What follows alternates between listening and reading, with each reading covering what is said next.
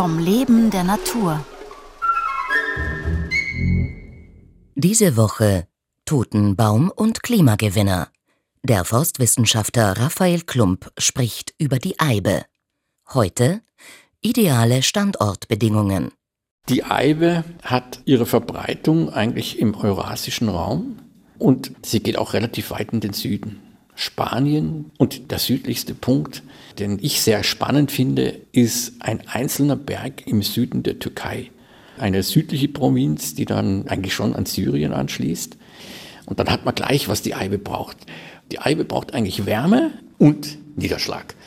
Wir haben in Österreich eine besondere Situation, dass wir am Fuße der Alpen, und zwar am Nordrand, haben wir in Österreich einen besonderen Verbreitungsschwerpunkt von der Eibe.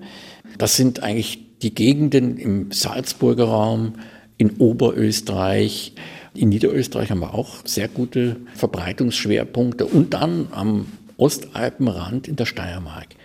Das geht so weit, dass in der Steiermark definitiv die Eibe eigentlich nicht mehr im Naturschutz geschützt ist, äh, weil sie es gar nicht braucht. Für viele eine Überraschung. Äh, viele sagen immer, Eibe selten ist gefährdet. Europaweit ist sie eigentlich nicht gefährdet. Die IUCN stuft sie als Least Concern ein. Ja? Also zwar muss man darauf aufpassen, aber es gibt jetzt keine großartigen Probleme und das ist eigentlich ganz toll. Und die Eibe gehört eigentlich auch zu den Klimagewinnern, weil sie es eben warm mag. Und das große Problem ist nur die Feuchtigkeit. Und dann findet man eigentlich in unseren Forschungen hier am Institut für Waldbau, die wir jetzt schon über 20 Jahre machen, ganz nette Besonderheiten, nämlich im Salzburger Raum findet man viel größere Eiben als im restlichen Europa oder im restlichen Österreich. Die Bäume stehen dann oft auf Kalk oder in der Nähe von Kalkfelsen, die Wärme speichern können. Im Winter ganz wichtig und eben ausreichend Niederschlag. Und das ist dann für mich immer besonders beeindruckend, wenn ich dann dorthin komme. Also der Weg ist oft beschwerlich. Man muss da wirklich irgendwelche Jägersteige raufklettern, um dorthin zu kommen. Und mit unseren Forschungspartnern, also das sind Waldeigentümer, darunter auch die österreichischen Bundesforste. Und wenn wir dann diese besonderen Schätze zum Sehen bekommen, ja, dann sind wir immer sehr beeindruckt. Wie gesagt, Salzburger Raum, die größten und auch stärksten Exemplare für Österreich. Nicht ganz so groß wie die weltweit oder europaweit als groß bekannten Bäume. Die finden wir in Großbritannien. Das sind Bäume mit einem Meter Durchmesser oder mehr, die auch sehr, sehr verzweigt sind, vielstämmig sind, große, weit ausladende Kronen haben. Ähnlich findet man es im Norden der Türkei. Auch dort ist eine sogenannte Nordstaulage mit viel Niederschlag aus dem Schwarzen Meer.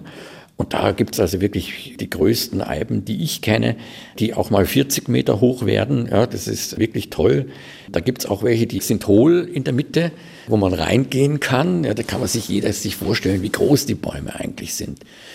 Die Eibe ist von der botanischen Systematik her gesehen als Art Taxus baccata in Europa vorkommend bis in den Kaukasus als östlicher Verbreitungsschwerpunkt und nördliche Verbreitung in Europa geht bis Südspitze Skandinavien und im Süden bis ins Mittelmeer.